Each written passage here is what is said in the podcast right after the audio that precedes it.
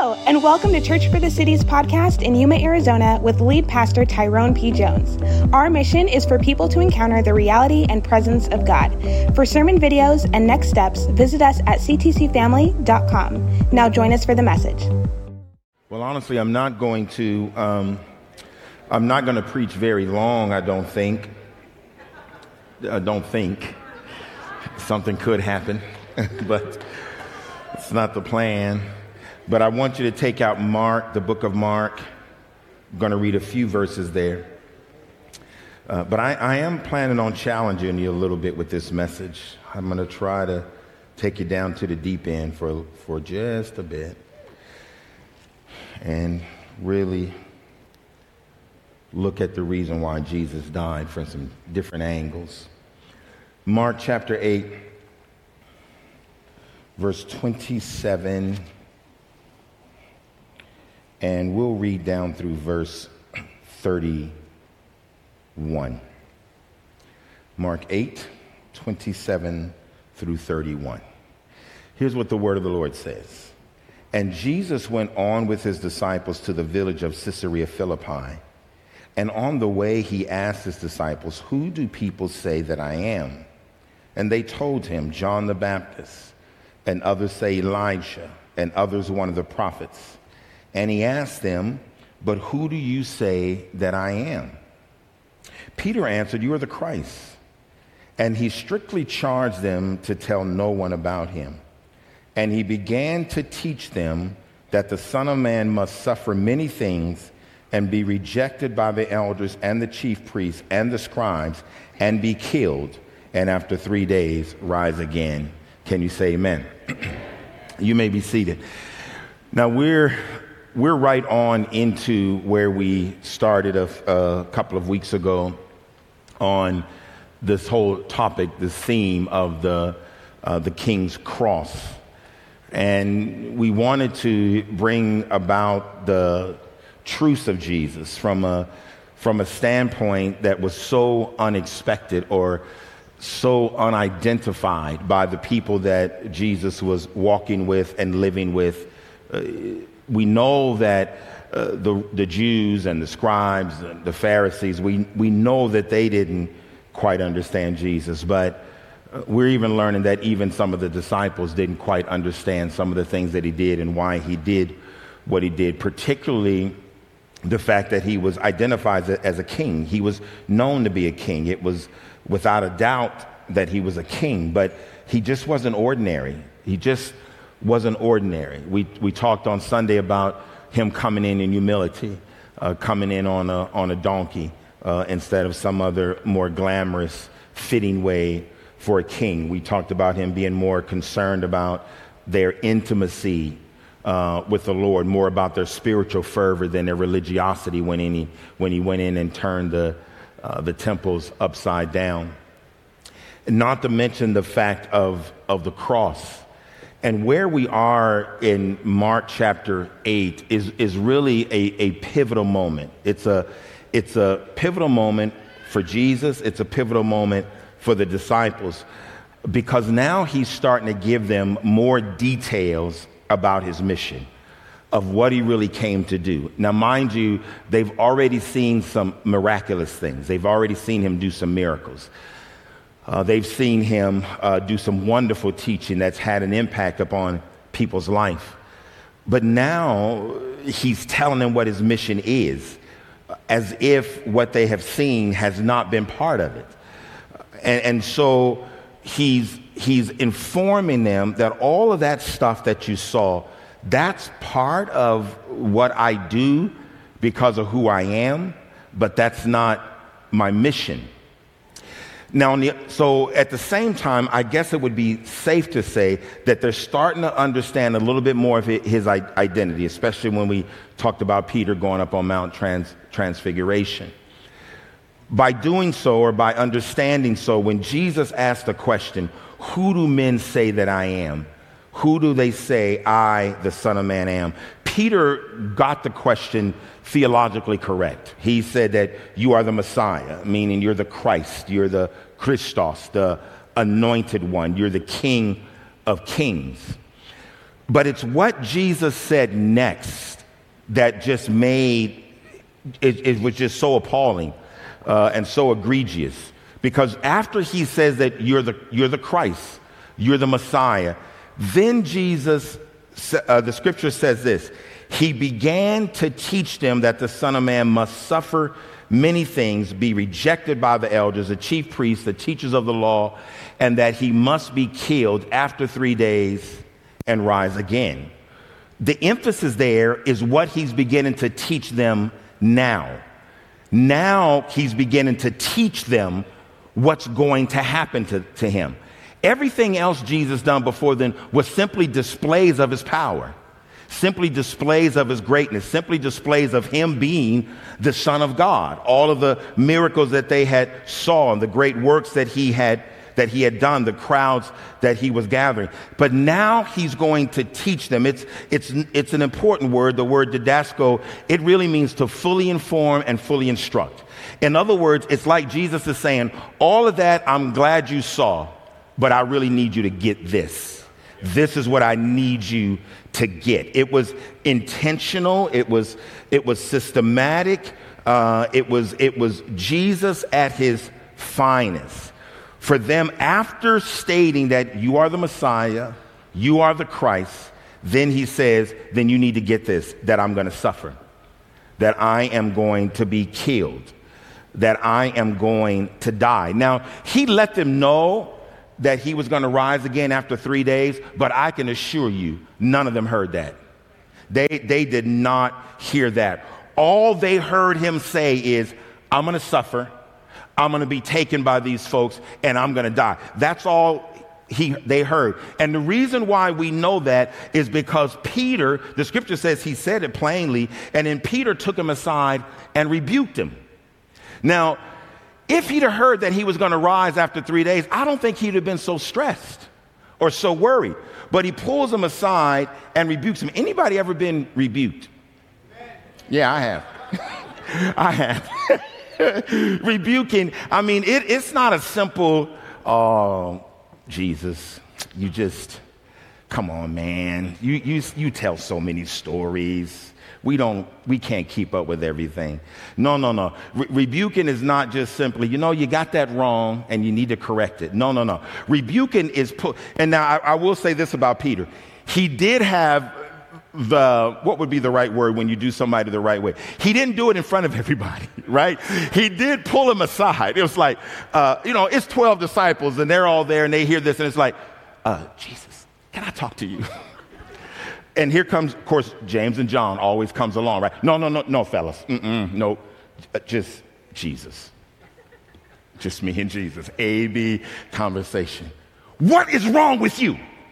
How can you say, what do you mean rebuke? I mean, he just jumps on him like you are out of your mind. And Jesus does what Jesus does.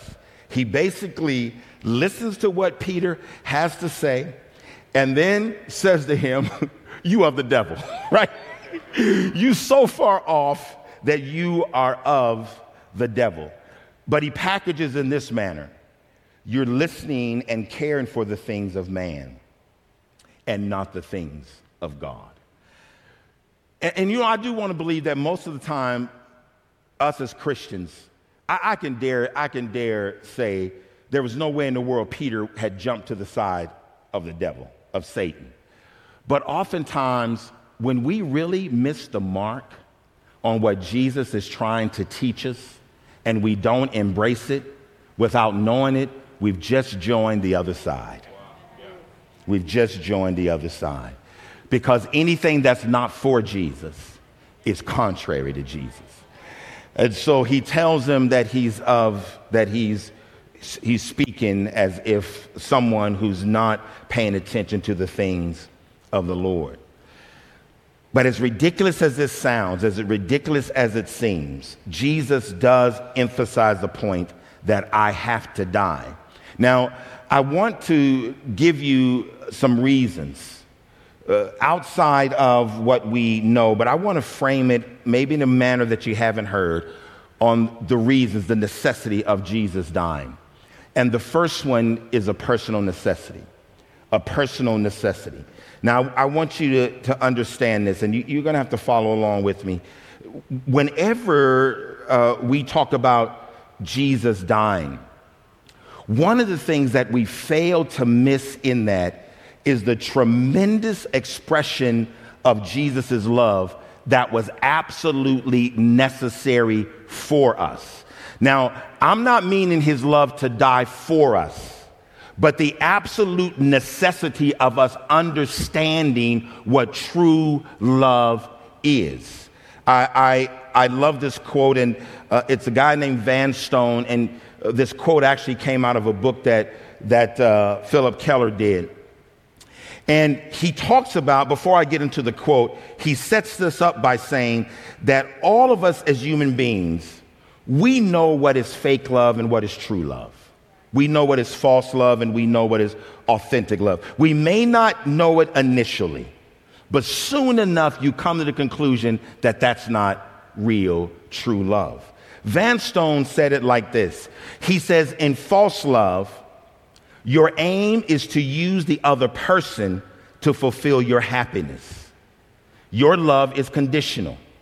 It's given only as long as the person you're giving your love to is affirming you and meeting your needs. And it's also non vulnerable.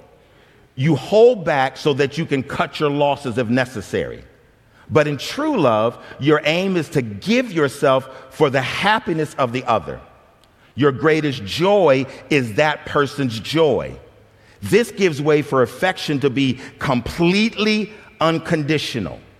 You give love regardless of whether the one you love is meeting your needs.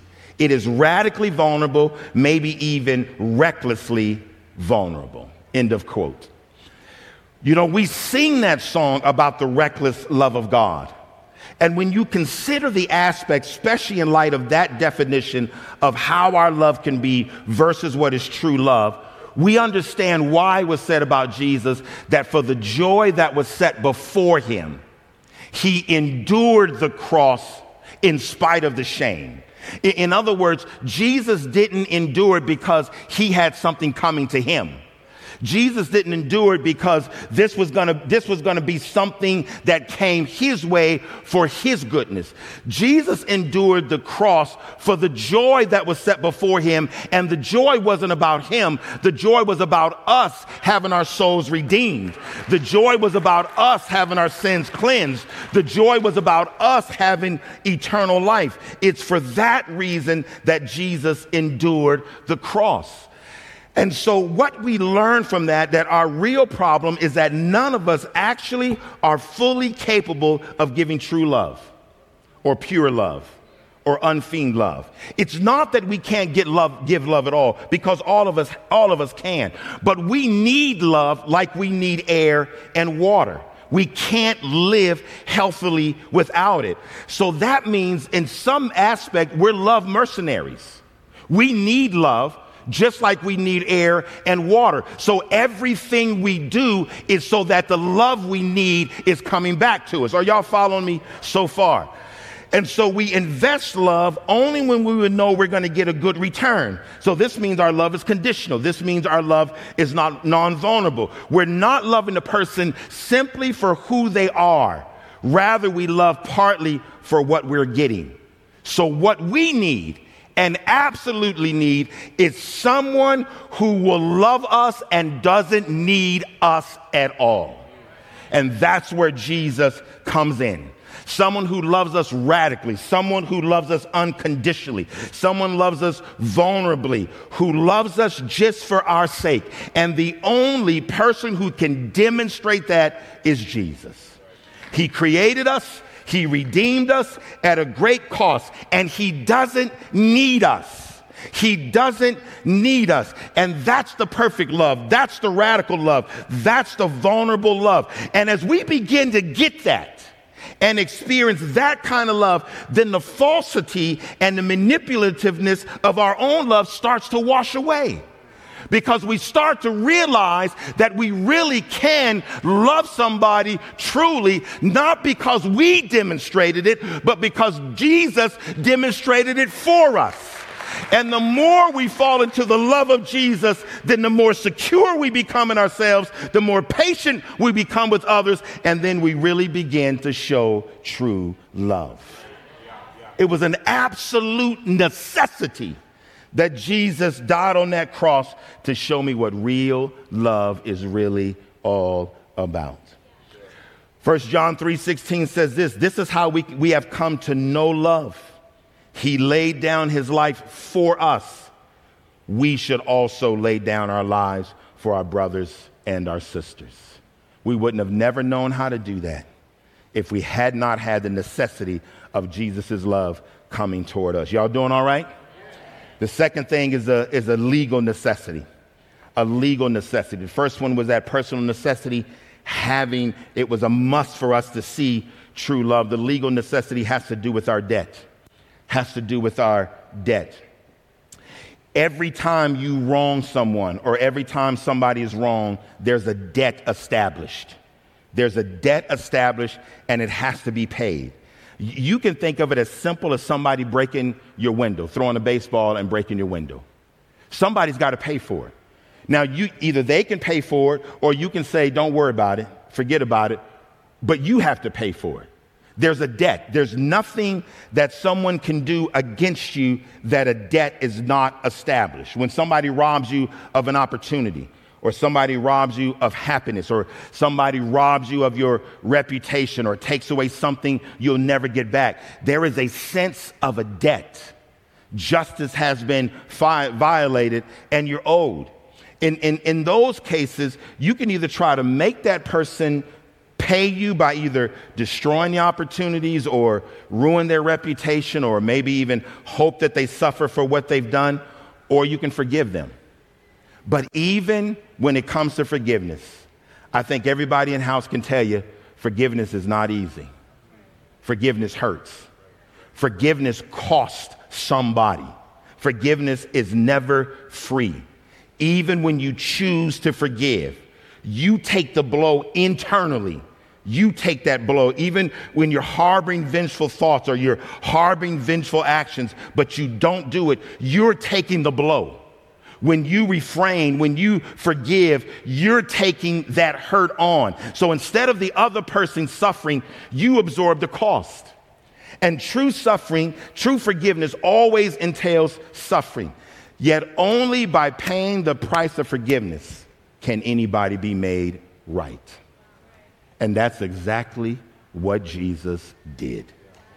He knew the only way to pay for man's sin is to suffer so we can be forgiven. The scripture says the wages of sin is death. So Jesus absorbs the debt that all of us have by suffering on the cross. So the debt is paid and we needed to be paid, but it was paid by Jesus Christ. 1 Peter 3:18 says this, Christ suffered for our sins once for all time. And I just want to pause there once again, and I don't want to keep harboring on what I harbored in on next week, but I'm telling you as a church, the one thing I want people from Church for the City to know is that Jesus Christ has paid the price for all of your sins. If you trust and believe in the Lord Jesus Christ, you don't have to concern yourself about your sins. Now, by no means does that mean you keep on sinning. As a matter of fact, the scripture says, How can you keep on sinning if you've been made anew by Christ Jesus? But all of your sins have been paid for. He never sinned, but he died for sinners to bring you safely home to God. He suffered a physical death, but he was raised to life in the spirit. Can you say amen? And so, that, so there was a personal necessity. We needed Jesus to die so that we can understand what true love is and give that love to others. And we, it's a legal necessity. We needed Jesus to die so that the debt that we owe others has been paid. And here's, here's the last thing it's a cosmic necessity. Jesus had to die for us to know and show love, but Jesus had to suffer for the debt to be paid. But also, Jesus' death had to be violent and it had to be bloody.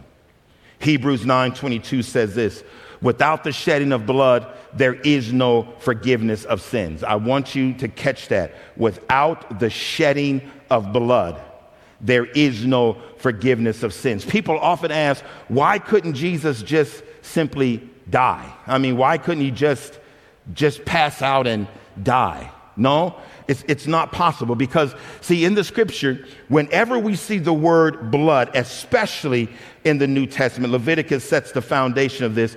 Blood in the Bible means life given or life taken not by natural means. Did you follow that? Life given or life taken not by natural means. In other words, whenever we read about blood in the Bible, it's talking about blood spilled out or blood poured out, meaning somebody was killed, somebody was killed, and they did not die a natural death. So either there was a sacrifice that was made or somebody's life was taken violently. So the scripture says that blood is required. So that means this for blood to be fulfilled, or in this case, for the death to be real, it had to be a sacrifice and his life had to be taken. In other words, Jesus couldn't have just been walking around in Jerusalem and say, Hey, y'all, I got to die for you, and collapse. That's not the shedding of blood, that's a natural death. Jesus had to die by the shedding of blood. So that meant his life had to be taken and it had to be violent so that blood can be shed. Are y'all, y'all still there? Y'all catching on? And so he made the greatest payment possible by shedding his own blood. It was he that didn't have a life that ended naturally like many of us could. That's why none of us are qualified to sacrifice our life for the life of others. Because first of all, we have sin in our life. And second of all, we're not a perfect sacrifice. But there could not be the forgiveness of sins unless there was an absolutely perfect sacrifice. And the sacrifice had to be by the shedding of blood. Romans 5, 8, and 9 says this God shows his love for us in that while we were still sinners, Christ died for us. Since therefore we have now been justified by his blood, much more shall we be saved by him from the wrath of God. That's the necessity of what, why Jesus had to die. Two more verses, and team, you can come. Jesus didn't stop there at, at Mark 8. He said it again in Mark 9. He said Jesus was teaching his disciples, saying to them, The Son of Man is going to be delivered into the hands of men, and they will kill him. And when he is killed, after three days, he will rise. But he didn't stop there. He said it again in Mark chapter 10. Remember, he began to teach them. Verse 33 See, we're going up to Jerusalem, and the Son of Man will be delivered over to the chief priests and the scribes, and they will condemn him to death and deliver him over to the Gentiles. And they will mock him and spit on him and flog him and kill him, and after three days he will rise. But it all comes down to this. It all comes down to this statement in Mark chapter 10 verse number 45. And remember this Jesus is not an ordinary king. He's not kings like all others. He's not a king like all other major founders of religions. Their purposes was to live and to be good examples, and, and all that's good. But Jesus' purpose was to die and to be a sacrifice. Mark 10 45 says this For even the Son of Man came not to be served, but to serve and to give his life as a ransom for many. It all comes down to that. He came to give his life as a ransom for many. You know, we sometimes we used to see it more often. The great quote, John 3:16. You could see it at ball games, you could see it at different different places, and I think sometimes it had gotten so common that maybe people missed the real meaning of it. But verse 17 is just as crucial. It says, For God so loved the world, he gave his one and only Son, that whoever, everyone who believes in him will not perish, but have eternal life. But catch this for God did not send his Son into the world to condemn the world, but to save the world through him. He didn't come to condemn us, he came to save us. And so, Good Friday is those days when we have to look up on the bloody mess of the cross. And I like something Jurgen Moltmann said once. He said, You cannot look up on the cross and love it because of all the blood and all the suffering and all the anguish. But you have to look up on the cross and embrace it because it's absolutely a necessity for our salvation. Everybody stand if we would. I'm just going to close us out with prayer. We're going to go into that great song, Nothing, Nothing But the Blood. I'm going to pray for us as a whole and as a body. Again, as a, as a fellowship, as we go into this Passion Week, this Passion Weekend now. And just really go before the Lord and be reminded of what He's done for us. You know, Easter has so many implications. We love it because it's obviously the greatest thing that's ever happened. But it also gives us a time to really reflect upon do we really embrace what Jesus has done for us? He loves you. Nothing about Jesus wanted to condemn you. Nothing about Jesus wanted to make you feel like you were a failure or, or you're lost, or nothing about Jesus wanted to convince you that you were worthless and hopeless. Everything about Jesus was to say, I love you so much. I'm going to pay your debt. I'm going to show you what real love is. I love you so much that I'm going to give myself that you may have right to eternal life. Let's not miss that moment. Let's not miss that moment. Sometimes we can come to Easter service and we can, yes, he's risen indeed and know he rose 2,000 years ago. But I'm telling you, go into this weekend as if he rose in your life today, as if he rose today, because he is indeed alive. Father, I want to thank you for being so good to us. Such an amazing God. The truths, the principles of your word is just outstanding. We can't say enough about your sacrifice. We can't say enough about the cross. We can't say enough about this salvation that we have. But we're so grateful that we can come together and celebrate it. Father, as we celebrate all weekend long what you have done for us, as we celebrate in this house and for those that are with us online, I pray that the reminders, Lord God, will be constant and continual. That you came, Lord God, to show us love and to pay our debt. And you gave a great sacrifice that we may have eternal life. Let us not uh, forget that. Let us embrace that. Let us hold on to that. And let us celebrate this newness that we have in you. You're an awesome God and we love you. In Christ's name we pray. Can you say amen? God bless you.